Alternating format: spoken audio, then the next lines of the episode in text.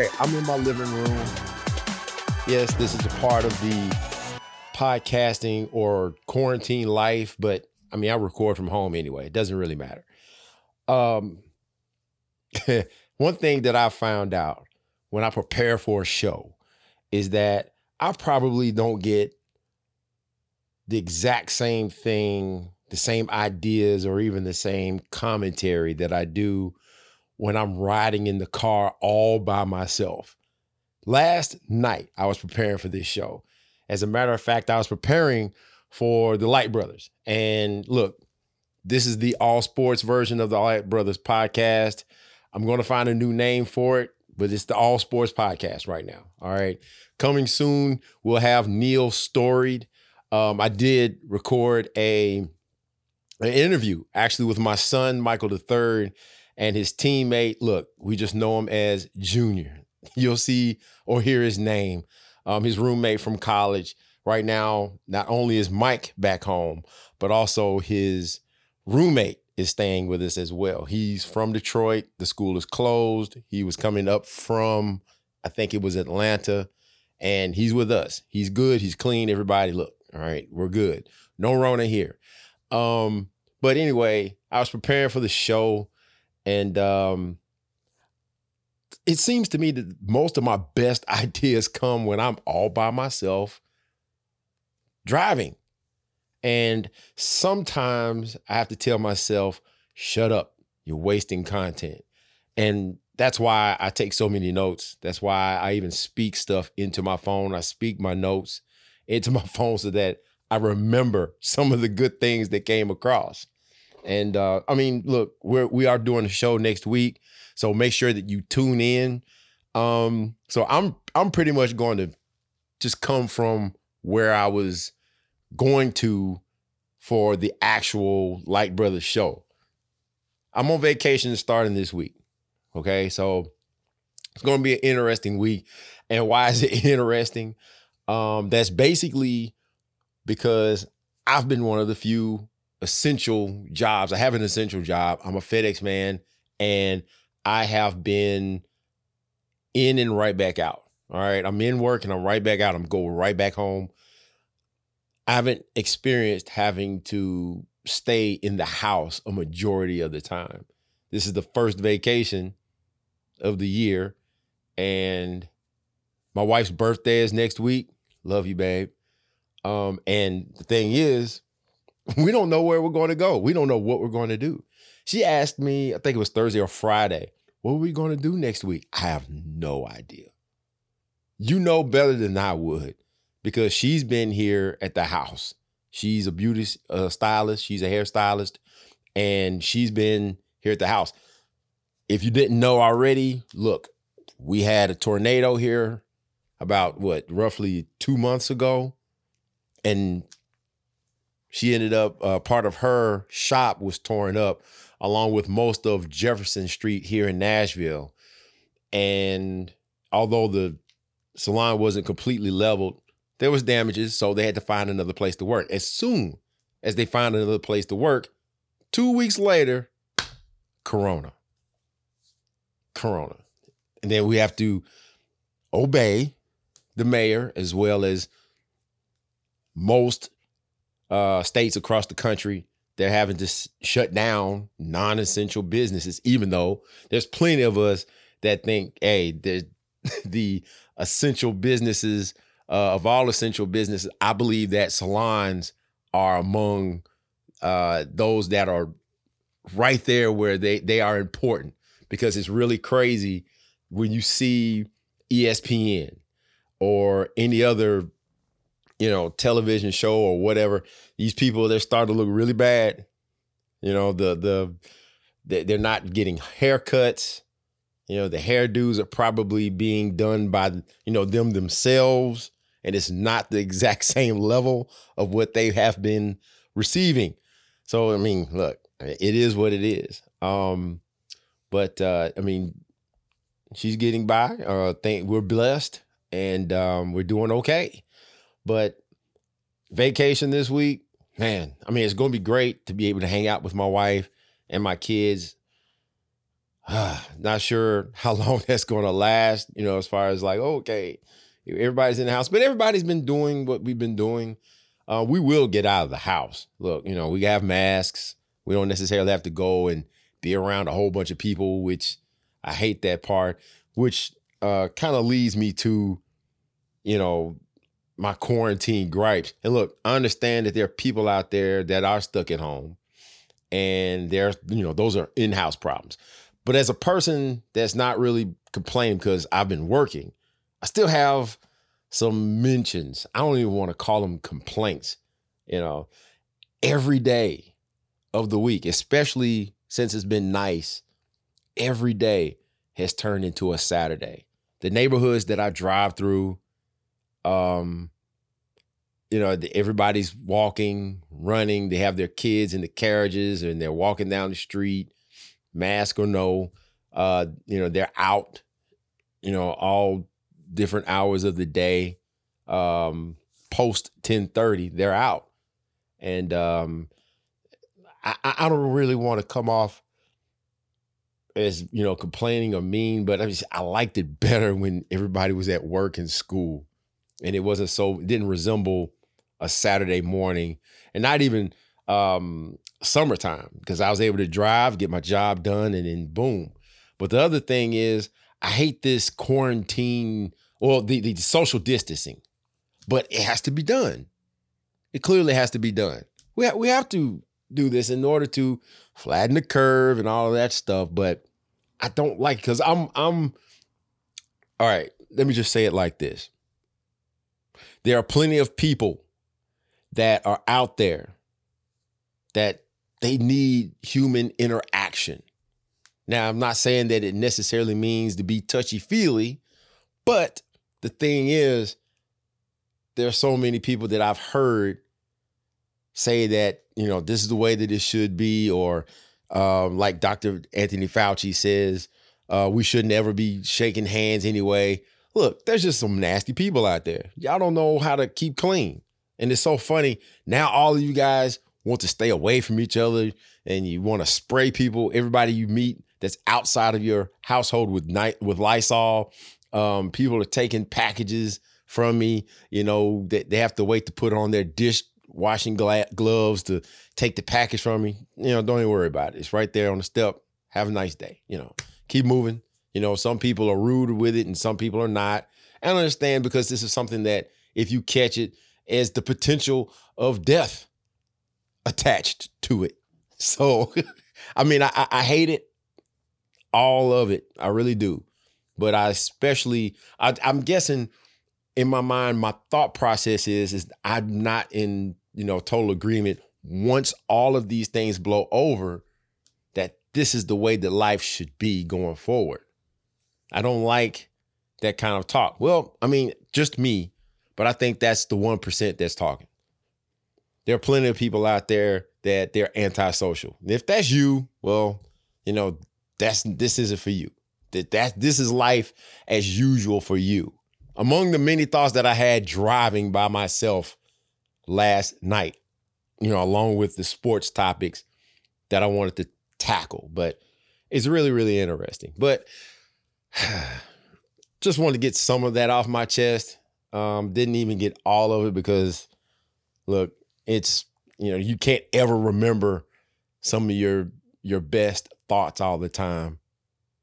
Again, some people never ever hear your best thoughts unless you're smart enough to go ahead and write them down. I was out last night going to pick up dinner. My wife wanted Chuy's, so I got us Chuy's. We had Mexican last night and it was pretty cool, you know. Um, going on another side of town, but again, it's just a little bit weird. Outside of going from my house to my job and back, only other two places that I think I've been has been to Kroger's, and I did go to Walmart once. Terrible. Anyway, y'all know how I, how I feel about Walmart. Walmart.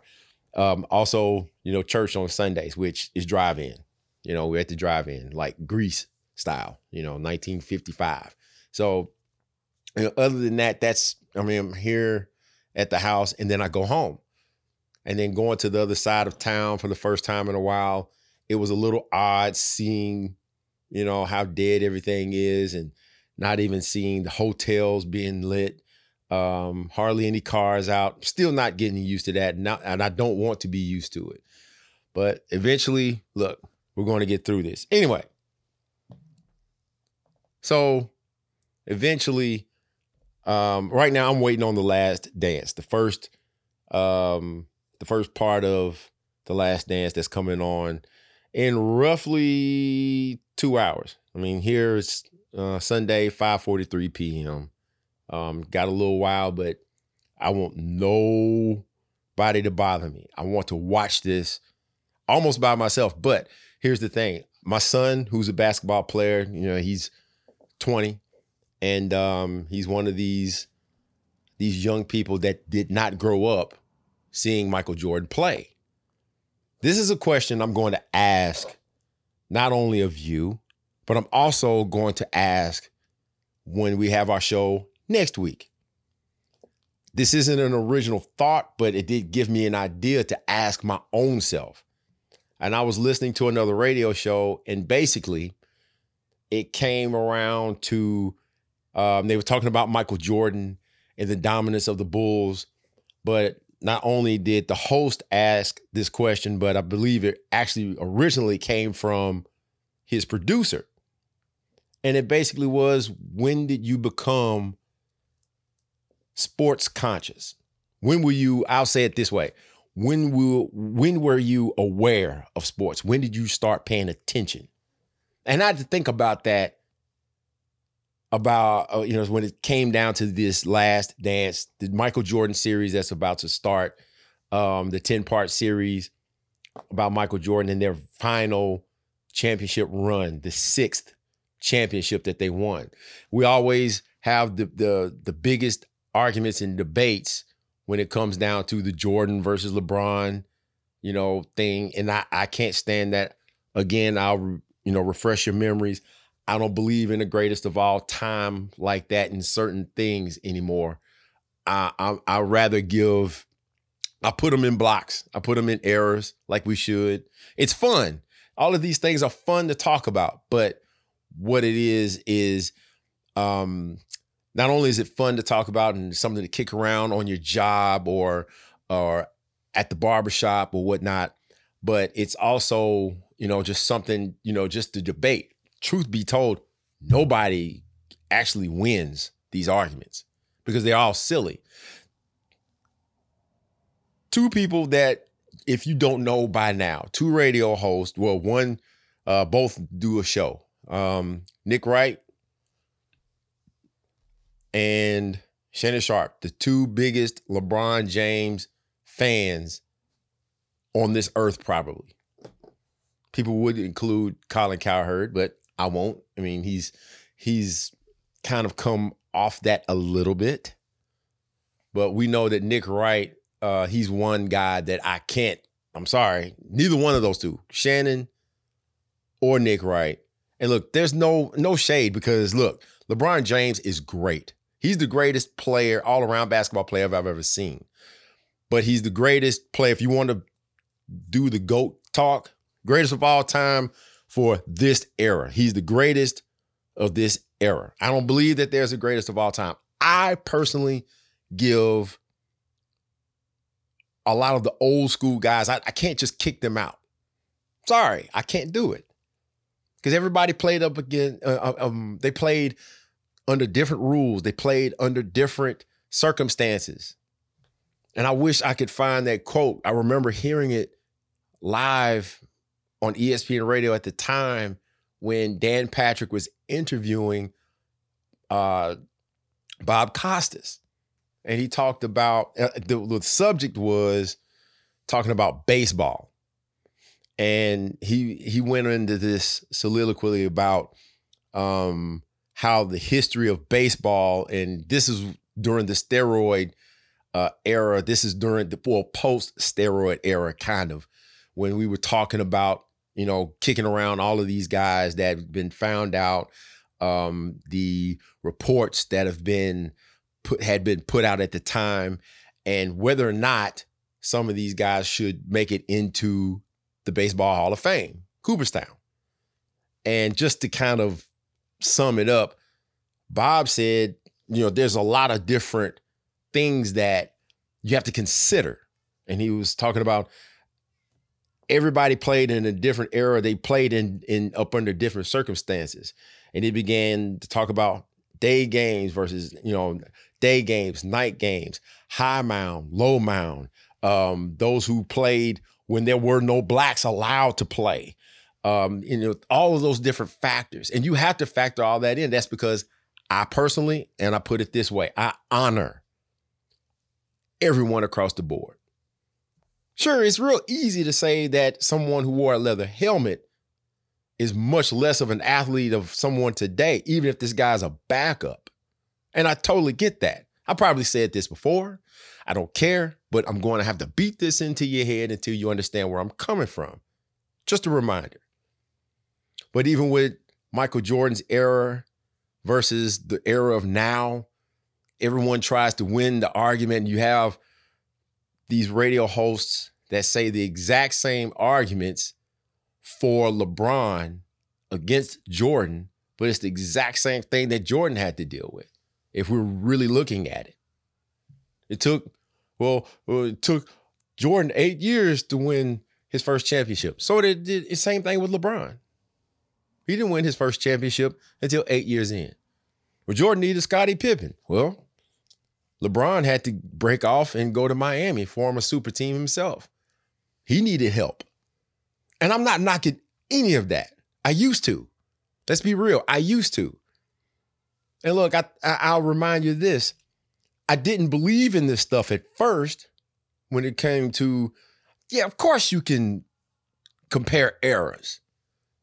But again, probably about 10 years ago or so, however long it was ago that I believe it was a Patriots Super Bowl, Radio Row, Barry Sanders was being interviewed, and the radio host, I don't remember what show it was. The radio host basically asked him to compare, you know, say, okay, so who's the greatest quarterback of all time?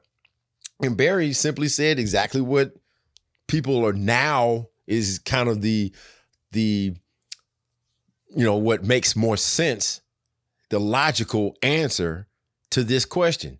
You can't compare eras because everybody played up under di- different kinds of circumstances. If you want to go brady and, and uh, joe montana what you need to do is you need to get out a book or you need to get out uh, you know, pull it up on the internet and show and see exactly how many games that even Joe Montana missed because of injury. Why? Because you used to get hit as a quarterback and you didn't get fined or flagged or tossed out of a game. Simply put,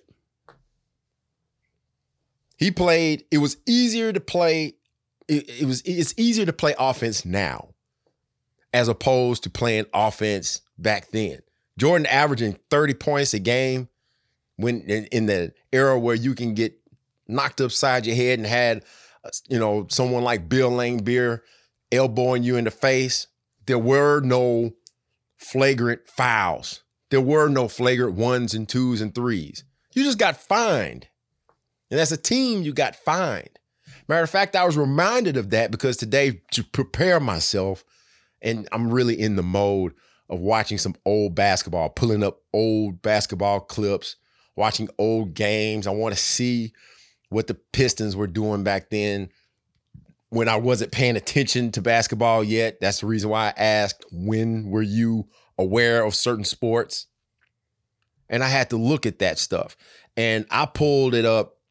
I actually went on the 30 for 30 and was watching Bad Boys. That was the way it was then. What was it? The 87 88 season, I believe it was, or 88 89 season rather. The Pistons were by far the most fine team. Why? Because they played football playing basketball. That was their that was their way of playing basketball. He was going to beat you up because it was allowed. They couldn't get away with it now. We want to compare. You're saying that uh, LeBron couldn't last back then. Well, let's just say this: if LeBron was born at that time, he would have been used to playing that that kind of ball. That wouldn't have been foreign to him. But if you take him now in a time machine and drop him on the court in the middle of the the Eastern Conference Finals with the Bulls and the uh, um, and the Pistons and put him on the Bulls and replace him uh, with my replace Michael Jordan with him and say, okay, now you go do it. Could he have held up? Probably. If he has the exact same skill set and everything, probably. But it's all about the mental part. So it's impossible for us to do this stuff. It really is. I don't even know why we do it. It's fun. Yeah, it's fun. But nobody's right.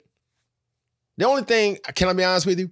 The only thing that I think that we would be right about is if you took some of these older players that put up numbers, dropped them in this era, and said, okay, because Jerry Rice, Michael Irvin, um, and, and even go further than that. I mean, Kellen Winslow Sr., you put these kind of pass catching guys, or even these quarterbacks, say like Dan Marino, if he threw 48 touchdowns in 1984, what would he been doing now? Where everything is free. Everybody is able to run free. You can't touch the quarterback. Receivers and quarterbacks are the two positions in football that just simply are protected more than anybody else. In basketball, everybody is Ole. So it's more impressive watching someone play defense now on any sport, especially basketball and football. That's what I'm talking about it's more impressive watching them play defense now as opposed to watching them play offense because everybody scores. I mean, if you can shoot, you know. But the Jordan arguments and and you know the Jordan and LeBron arguments. I mean, we're going to talk about that stuff next week. But I'm glad that people are going to get a taste of what it really was like. I'll tell you one thing: if you did not see a lot of these things live, you didn't watch these games live, you weren't into it yet, watching documentaries like this is how I grew up. Watching documentaries, watching things that nobody else wanted to watch as a kid. I watched those things. I had the tapes. I recorded these things on what was called a VCR. If you didn't own one of those or or seen one of those, you don't know what that was. Is you know you put it in you put in a giant tape and you can hit record and record whatever was on your television. I had VCR tapes loaded with all kinds of um, old footage. And you can even go back and watch some of the old games. I have old games in my storage. But if you did not see the games, you can go back, you can watch some of them now. They have just about every Super Bowl that was ever played on YouTube right now. And you can see it. You can see some of the finals games and some conference semifinal games. You can watch these. All right. So we've been in quarantine, right? So you can actually go back and watch those games that they've been playing since we have no live sports right now. You can go back and watch that stuff and see what it was like. So back to the question when did I become you know, aware of sports? When was I sports conscious? Sports conscious? Well, I don't think I really got really into sports until my around my freshman year of high school.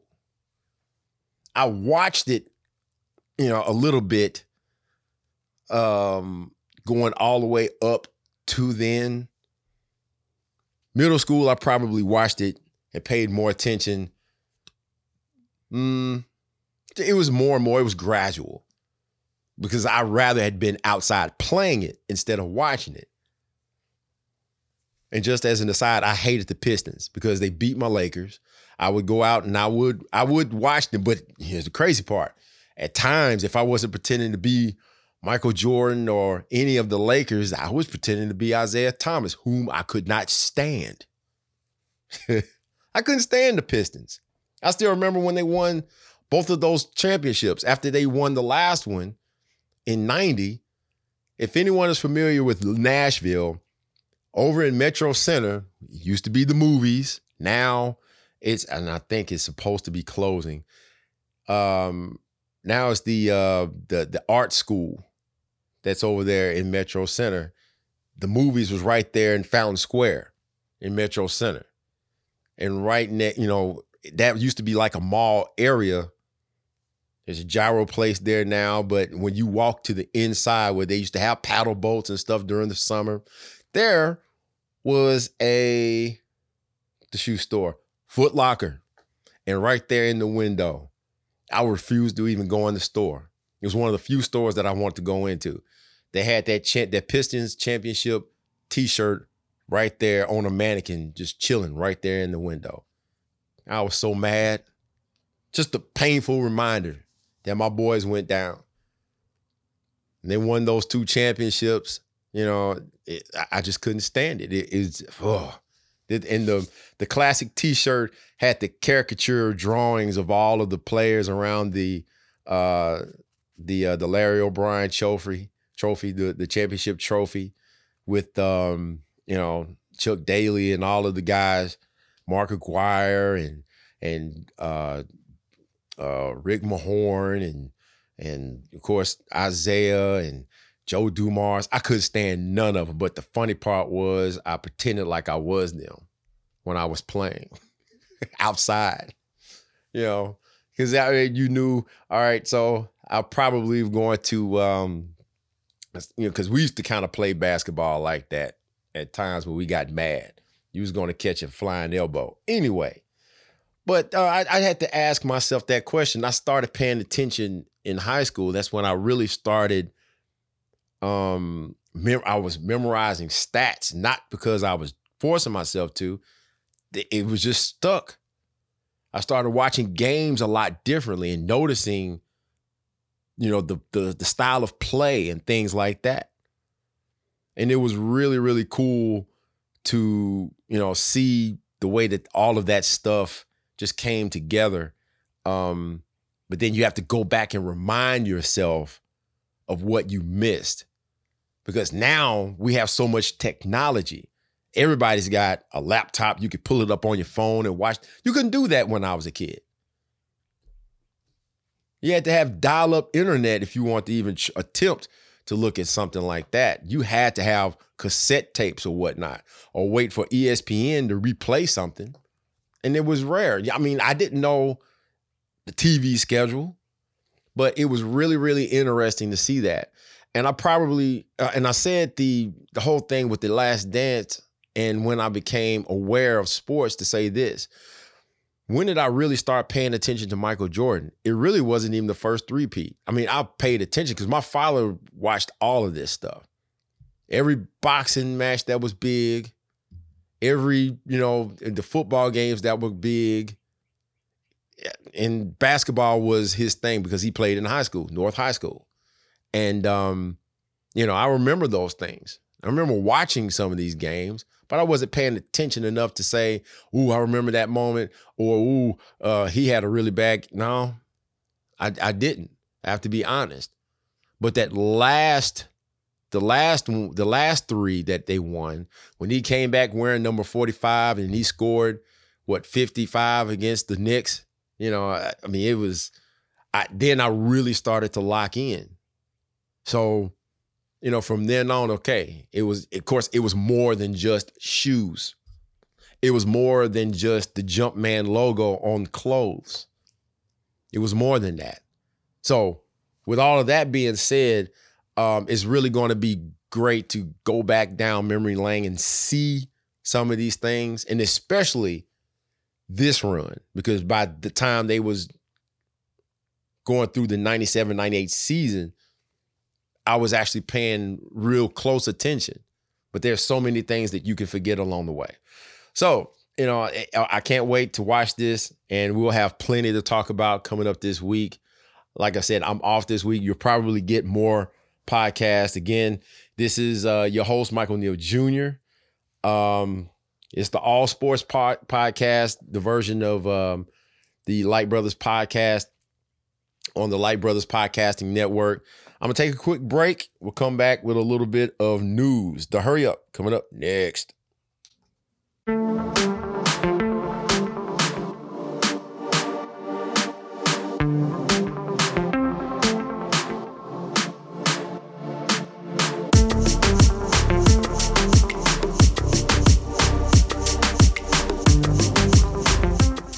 Okay, so yesterday Um, I had to go to work in, you know, the morning about seven. Uh, Wendy's had to been open, and I saw that they were open. They failed yesterday. I was trying to finally get a piece of that breakfast that we have been talking about on this podcast. Never did get anything. I sat there for about mm, about five minutes, waiting on someone to acknowledge me. But then after a while, I noticed even though there were cars in the parking lot of Wendy's Metro Center, you failed. They weren't showing up. So I said, ah, let me just go over to Chick fil A, give me a biscuit from there. I'll try again another day. I thought I was going to get that taste of that biscuit or one of those those um I guess it was ciabatta bread, the the breakfast sandwiches. I wanted to try those potatoes that they got. My brother says they're fire. All right, it's time for the newly named the hurry up all right, Friday night, the WNBA draft. Sabrina Sabrina Ionescu was the first pick of the New York Liberty, the first basketball player in college, the first college basketball player in history, men's or women's, to score 2,000 points and have a thousand rebounds and a thousand assists. It was great. The, the thing about that was is it was virtual. This is a virtual draft, just as the NFL draft coming up this week is going to be April 23rd, 24th, and 25th. It's going to be interesting to see them do these Zoom conferences when the athletes have been selected. Because right after the commissioner, Cathy Engelbert, called her name, they went to the family and they were, yay, woo! And the screen froze. I'm like, oh, oh they only watched the first couple of picks, so I don't know exactly what happened after that. And it seemed like everything kind of leveled out afterwards. So everybody's going to be in different places all over the country. They're going to have, I think, 32 players that have been selected for the NFL draft that are going to, you know, have that. All right, we have a camera in your house and get the reaction of the family. We're going to interview the you know the draftee. You're going to have Chase Young. You're going to have Joe Burrow. You're going to have Jeff Okudah. Those kind of players that are going to be wherever they are, and um, it's going to be great to see how that w- works out. But back to the NBA, the WNBA draft. It was great to see uh, the commissioner. They had Gigi Bryant and her teammates. They were honorary selections at the top of the draft. Gianna Bryant, Alyssa Altobelli, and Payton Chester, who were among the nine that were killed in the helicopter uh, helicopter crash in Calabasas, California, that claimed the life, of course, of uh, Hall of Famer Kobe Bryant. Um, quote from Graham Hays of ESPN.com. WNBA Commissioner Cathy Engelbert announced the new Kobe and Gigi Bryant WNBA Advocacy Award, which will recognize, quote, an individual or group who has made significant contribution, contributions to the visibility, perception, and advancement of women's and girls basketball at all levels. That's going to be great. Leonard Fournette. You know what I did this morning before I went to church? I actually watched um, Titans highlights and I got to was at week three when the Titans had to go visit the Jacksonville Jaguars on Thursday Night Football. And I know Jacksonville won that game, uh, but I thought about what just went down this week with Leonard Fournette. Now, earlier, Fournette had basically been campaigning for the Jaguars to bring in Cam Newton. And it looks like if things go the way that this second story says, he may not even be around to see it from at Adam Schefter, ESPN, the Jaguars have had trade discussions with other teams regarding running back Leonard Fournette. League sources tell ESPN. Fournette is due 4.16 million in base salary in 2020. It's a situation that bears watching at this week's draft as this week's draft approaches. How about that? He's caping up for another quarterback to come in and replace Gardner Minshew already. And I understand, I mean, a healthy Cam Newton probably is better than Gardner Minshew. but it's not showing a whole lot of confidence there. You know, the, the, ty- the new Tiger King or Jaguar King is uh, probably not looked upon um, by Fournette with favorable eyes. Well, I mean, we, we won't see until he gets this first full year starting. Um, and I understand he's had to deal with Blake Bortles. And then, of course, they brought in Nick Foles, neither of which are even still on the team. It's really, really crazy. As a matter of fact, when it on uh, Twitter, something else that I noticed, uh, there was another tweet that was put out there. And as I pull it up here on my Twitter feed, because I liked I liked it and I uh, retweeted it. Life does come at you fast. Uh, this is courtesy of, I don't know if I'm saying the name right, Dov Kleiman at NFL underscore Dov Kleiman. Gone from the 2017 hashtag Jaguars AFC, AFC Championship team. Jalen Ramsey, AJ Bouye, both starting corners, by the way. Calais Campbell, Dante Fowler, Marcell Dareus, Malik Jackson, Blake Bortles, Al, uh, Aaron Colvin, Tashaun Gipson, Barry Church. And these last three, Yannick Ngakoue wants out. Leonard Fournette, he's on the trade block. And Telvin Smith is simply away. Really, really interesting. Huh. G League, G League, G League. This has been kind of a, uh, it's been a topic of conversation here this week as there's a headline that the G League lands another top high school recruit. Number one recruit in all the land, Jalen Green, decided that he was going to go to the G League as opposed to moving on um, to college basketball, which we don't know if it's going to happen. This story is based around the now second player, the 13th ranked basketball player in the land, Isaiah Todd, who was committed to Michigan. And on Thursday, he announced his intention to go to the G League. Um, and this is another quote from uh, from the article, and it basically says that the players in the G League's year-long developmental program will receive a salary. Listen, up to five hundred thousand dollars. They're not going to get $5,000. I mean, that would be great if they did. And I'm wondering, even with this economy being the way it is, how much they really would get. Anyway, a salary up to $5,000, including financial incentives for playing in games, competing, uh, completing community events, and attending life skills programs coordinated by the G League's oversight of the program sources said.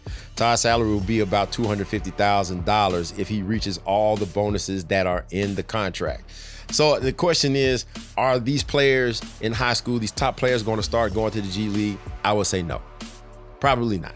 I don't really see that happening on a regular basis going forward. There's going to have to be a real uh, mass exodus, especially if the NBA finally, and you know, we've heard here in the past year or so that it's a possibility that the NBA is working on basically taking that whole one and done thing out of the equation and saying, hey, look, you can go straight from high school to the pros if you like. But what was the complaint? That the players, I believe it was through the NBA's, um, you know, the, their their player association they don't want someone to come and take their job that that easy, that quickly. So they said, eh, nah, hold up on that. So they have to do a year in college before they come into the league. So I mean, it's not going to change much anyway. Um, for college basketball, I believe that it'll be great. Personally, I like the fact that they're able they are able to stay in college at least for a year college basketball has lost a little bit of luster. And even though this year we lost completely the NCAA tournament, just talking from my personal opinion, my personal experience of watching college basketball. This year, unless you're a college basketball like real honk for it, I didn't miss it. Because it really wasn't. I mean, I don't know anybody anymore. Even when I do watch, and I do watch, you know, I was watching the, uh, you know, the, you know, I was watching Kentucky, um, watching Duke, and and all the things that was going on there, and I watched North Carolina, you know, struggle, but um, you know, it, it was, it, it really wasn't that great of a season in my personal opinion. You know, I did enjoy watching Cole Anthony. Uh, I did watch, enjoy watching, you know, certain guys, but I mean, it just, it, it because college basketball is is never going to go back to where it used to be. Let's just be honest.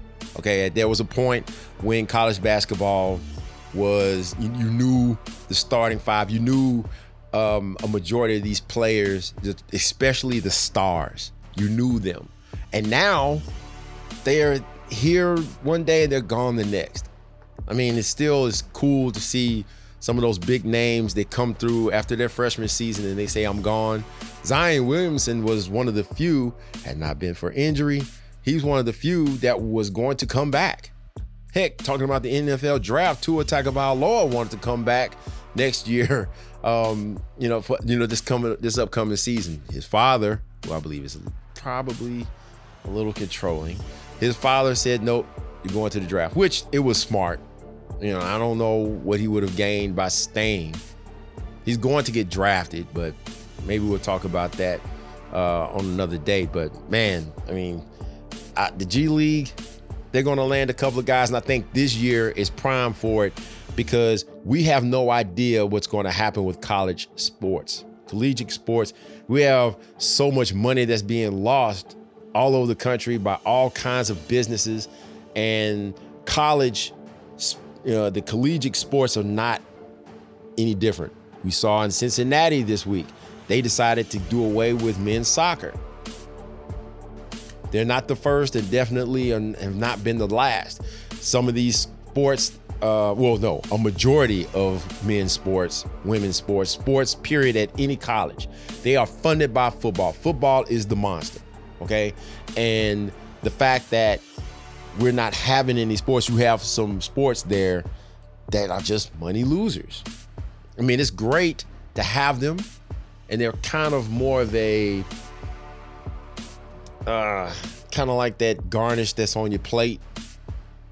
It's not even a side dish, it's just a garnish on your plate that you don't necessarily need. I know that sounds harsh, but it is the truth. Um, I mean, most of the, the, the people that show up at these games are probably pa- parents. Maybe a handful of students that show up to some of these games. They play a good number of them in empty stadiums. What are the biggest sports in this country?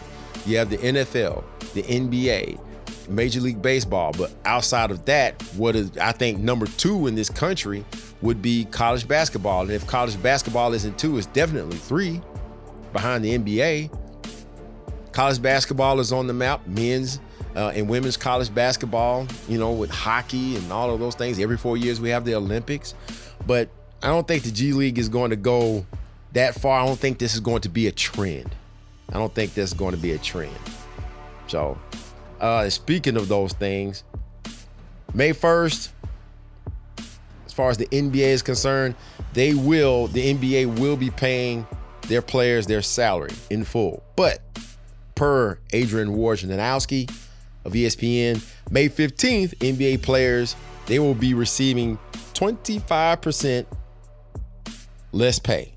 So they're going to get 25% less of their cabbage. Their bread, uh, they're not getting the full loaf.